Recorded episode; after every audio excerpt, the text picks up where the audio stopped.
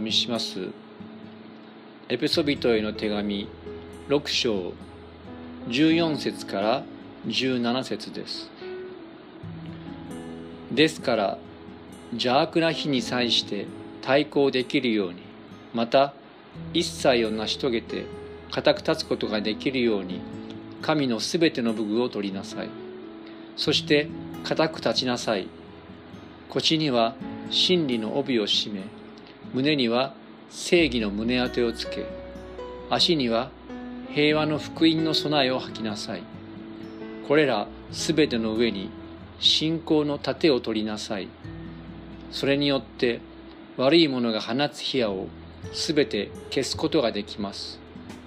救いの兜をかぶり、御霊の剣、すなわち神の言葉を取りなさい。以上です。今日はこのところから解説神の武具、解説神の武具と題して御言葉を取り次ぎます。皆様おはようございます。先週霊的戦いについて話しました。近隣でいろんなことが起こっているとも言いましたけども、今朝もでしょうか、近隣のある国から飛翔体が放たれたと速報が入りましたが、頻繁にそのようなものが放たれていると。人工衛星か弾道ミサイルかわからないので、ミサイルと言わずに飛翔体という言い方をしているらしいですね。で、今日の箇所に出てくる悪魔の放つ火の矢とあるんですけども、それに関してある学者はミサイルのようなものであるとも述べているんですね。先週お話ししましたこの霊的戦いの前半の部分、その大切な戒め、それはですね、まず神様の全能の力によって強められなさいでしたね。そしてその上でもう一つ大事な戒めというか命令は、信仰に固く立ちなさいと言われています。で、今日はそれを受けて冒頭、主によってというかっこつけが入るんでしょうけども、固く立ちなさいと命じられています。その後ですね、その固く立つために神の武具が与えられていると言われているわけですね。これは実際のローマ兵が身につけた順番で各武具が語られているとある学者は述べているんですね。で、いつも3つの話をしますが、今日はその流れに沿って6種類のですね武具になるかと思いますが、一つ一つは簡単になるかもしれませんけども取り上げていきます。解説すると言っておきながらなんですが、あまりこの細部にこだわらないで、一番パウロがここで言いたいことは、私たちキリスト者の日常生活の中で訪れるさまざまな困難、悪魔の霊的な戦いとされているものにどう対処するかという、具体的なイメージを与えるためにこれらの武具を当時の身近な例から挙げているとも言われているようです。何はともあれ一つずつ見ていきましょう。まず最初は、腰には真理の帯を締めなさいという真理の帯です。帯を締めなさいとはイエス様もよく言いますが、準備しなさいという意味です。 Be ready というですね、しもべが立ち上がって帯を締めるとかですねありますが、この帯を締めるとは準備をする。で、この帯はですね、すべての武具を身につける一番最初に身につけるものなんですね。それを身につけることによって、これから装着する武具を一つにまとめることができる。それがきちんと帯が装着されていないと、その後つける武具がずれてしまって戦いにならないと言われているわけです。そしてその帯は真理であると。で、なぜこう言われているかというと、先週申し上げましたこの霊的な戦いにおきまして、敵なるものはですね、偽りを吹き込んで私たちを揺るがす。私たちの信仰生活、神から離れさせようという、その根本は偽りという手法なんですね。ですから、福音を中心とした聖書やキリスト教のメッセージこそ真理だ、そのことがですね、基本である。私たちの戦いの信仰生活の大前提になるということなんです。まずそれをしっかりと帯のように身につける。メッセージは神の言葉は真理だ、それを身につけていくことがまず基本だということです。2番目、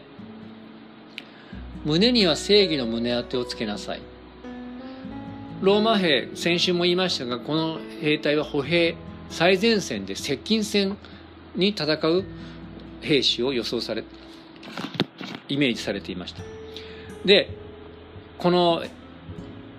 画像にもありますが、鉄の板をですね、革紐などでこうくくったものを胸当てとしていたようです。胸は心臓があって大事な部分でもあります。肺があって大事な部分でもありますが、ある面、もう一つは良心が宿るところですね。自分の胸に手を当てて考えてみなさいなどとよく言われる通りです。私たちの霊の敵は私たちの良心を責め立ててきます。そして私たちを神様の愛や神様への信仰から、この良心の呵責を覚えて自ら身を引くように仕向けてくる。これが敵の戦略ですね。しかし大事なことは、私たちは自分の努力ではなくて神様からの義を授けていただいたということなんです。同じパウロがローマ人の手紙3章23節24節でこう書いていますね。読める方、どうぞそれぞれ読んでみましょう。頭からですね。3、はい。すべての人は罪を犯したので、神からの栄誉を受けることができず、ただ、神の恵みにより、キリストイエスによる贖いのゆえに、値なしに義と認められるのです。こうある中で、特に、値なしに義と認められた、義と認められる、このことが大事なわけです。ぜひこのことを胸当てとして胸に刻んでいきましょう。続きまして3番目、足には平和の福音の備えを履きなさいということで、平和の福音の備えとしての靴。実はこれはローマ兵の革製のサンダルを意味するんですね。しかしサンダルといってもこの今のクロックスのようなものではなくて、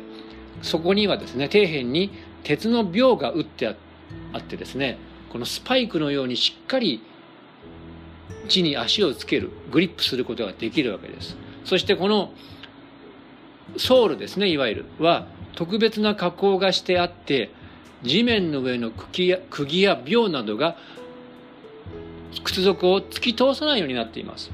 よく日本の忍者何かは巻き菱をしてですね、それをこのわらじで踏んだ敵が足を痛がって退散するとありますけれども、そういうものを踏んでも大丈夫なようにそこがしっかり加工されている。私たちの敵はさまざまな方法で私たちの足元を揺るがすような誘惑をしてきます。しかし、しっかりしたこの靴が兵士の歩みを守るように、安心を与えるように、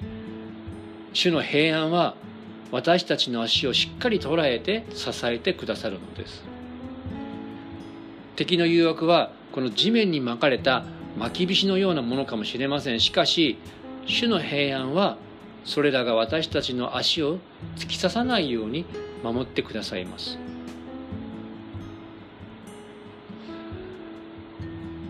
そして私たちはそれだけではなくて、平和の福音の備えをしなさいということで、つまりですね、平和の福音を運んでいくために靴を履いて準備しなさいということでもあるのです。神様は私たちをふさわしい場所に導いてくださって、ご自身の平和の福音を伝えるべく用いてくださる。そう信じていきましょう。4番目、信仰の大盾です。これらすべての上に信仰の大盾を取りなさいとありますように、要は身につけたものに加えてこの信仰のおだてを取ると。でこれはですね約幅90センチで縦ですね130センチぐらいの盾でした。木製でその上に革などで加工し、そして真ん中に大きい丸い鉄が打ってありますね。実はこの鉄はこの大きな槍が向かってきても大丈夫ですし、この火をまさに先ほど言いましたミサイルのようなですね燃え盛る槍が飛んできてもこの丸い鋲の部分でそれを防げるというわけなんですね。で悪魔の放つ火矢とこの聖書では言っていました。この当時ですね弓矢の先端にですねこの麻布をこう巻きつけて、そこに歴史いわゆる当時のアスファルトのようなものを染み込ませる、まあ今で言えば灯油でしょうか、そういう可燃性の強いものを麻の矢尻の中にですね染み込ませて、そしてそれを火につけて弓矢あるいは特別なカタパルトでですね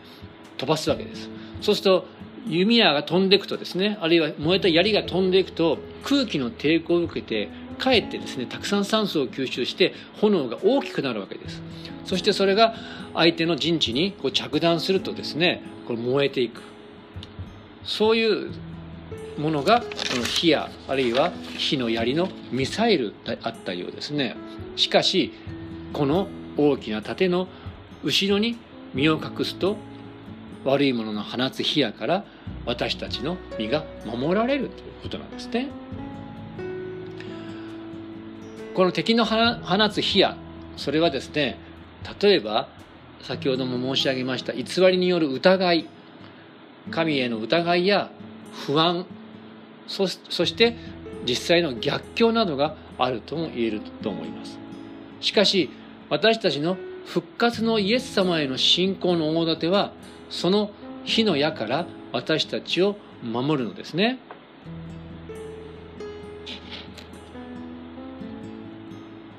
皆さんのこの画面に映りませんけども後でご覧になっていただきたいしレジュメにも書いておきますが、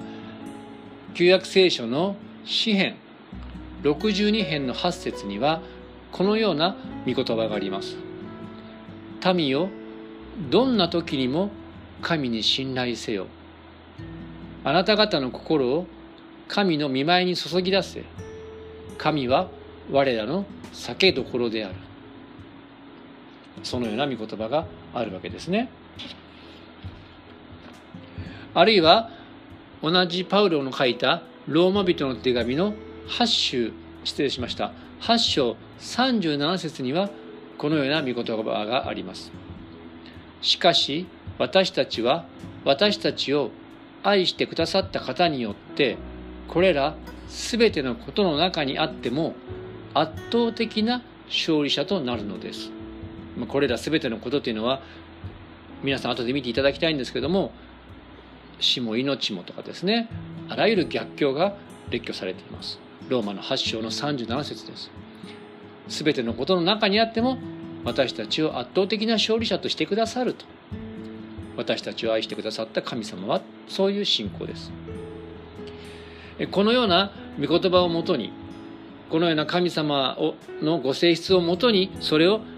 その神様に信頼する信仰によって疑いの火矢を吹き消すことができるというわけです。またこのローマの兵隊の盾を使った戦い方にこういうものがあるそうです。ちょっと面白いので一つ直接関係ないんですけども、この陸亀戦術ってなんですね。陸亀戦術、それはですねこの盾を背中に背負って、そして歩幅前進して相手のところに届いていく。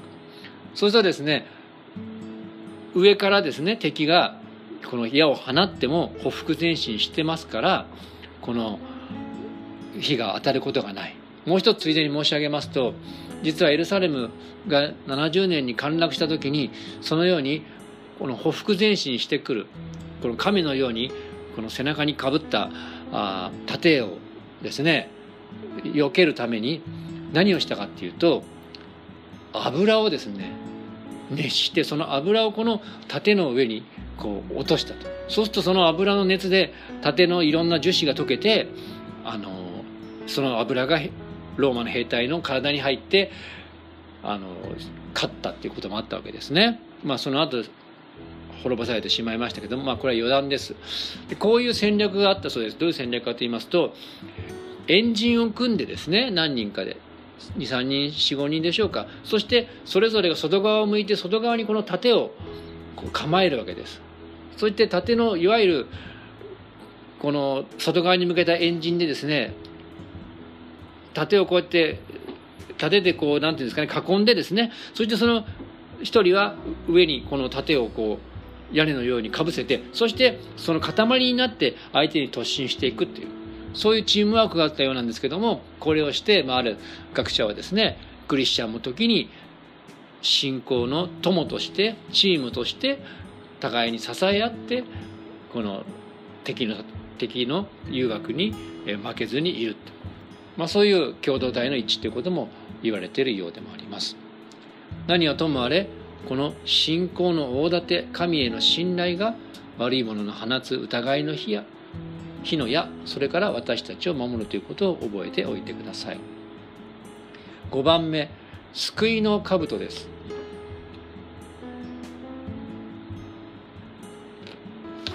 失礼しました。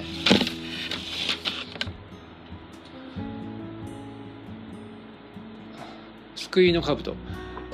頭はですね最も大事な部分ですね。そしてそれは同時に私たちの知性や思考を司る場所とも信じられていました。ですから私たちは救いに対する正しい知識が必要だということなんです。私たちがよみがえられた主なるイエス様の家族であるという正しい知識、また主が私たちの救い主であるということは、私たちをあらゆるものから、あらゆる状況から救い出してくださる、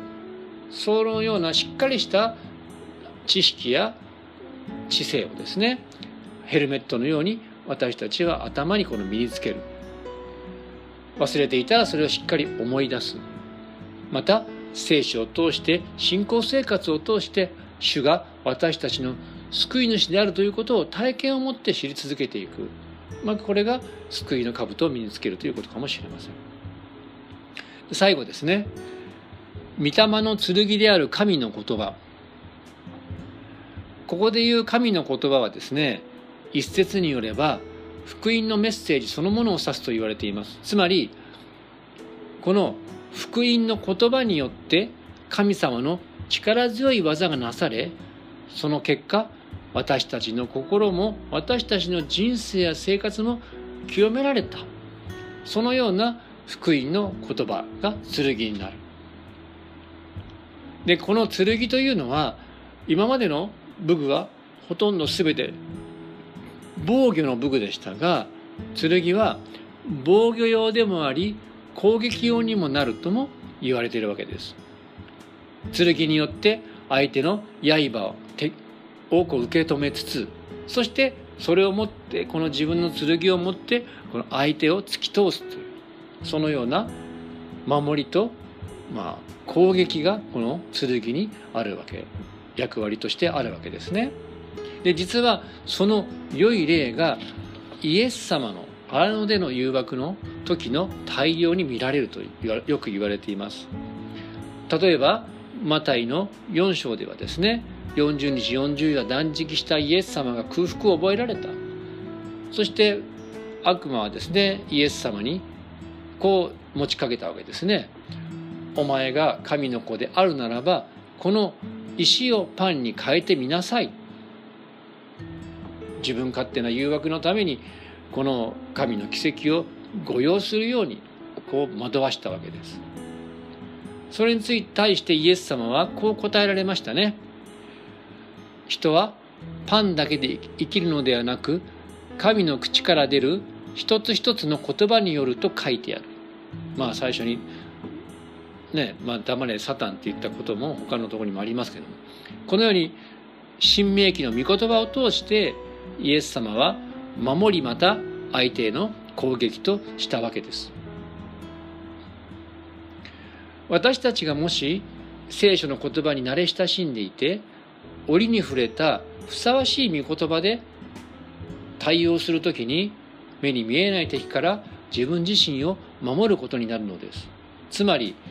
私たちの思いに疑念が生じたり、何かの誘惑に接したときに、ふさわしい御言葉を思い出すときに必要であれば、それを声に出して宣言することによって、私たちは守られ、時に責めることができるというわけです。6つの神の武具を今日紹介しました。これらのもの、それは皆さんにとってはよく耳に馴染んだ言葉だと思います。真理、救い、神の義、御言葉、御霊の剣。つまりですね、私たちが日常生活で直面するさまざまな困難や、悪しきものの誘惑とされるものをですね、これらのものを武具として身につけて、私たちは対応し、そして時に主にあって福音を述べ伝えていくものだということです。そして先ほども述べましたが、盾を共に取り合って協力したように、時に信仰の家族同士が力を合わせて、主の備えられた勝利を体験していき、前進していくものでありたいと思います。それではお祈りしましょう。天の神様、皆を賛美いたします。御言葉の中で大変知られた神の武具について、その御言葉から学びました。どうぞこれらの武具、あなたから与えられた素晴らしい神の福音を、私たちが日常生活の中でふさわしくそれを捉え、また生き生きとそれらを体験し、また用いていくことができるように、どうか導いてください。そして悪しき者からあなたにあって守られ、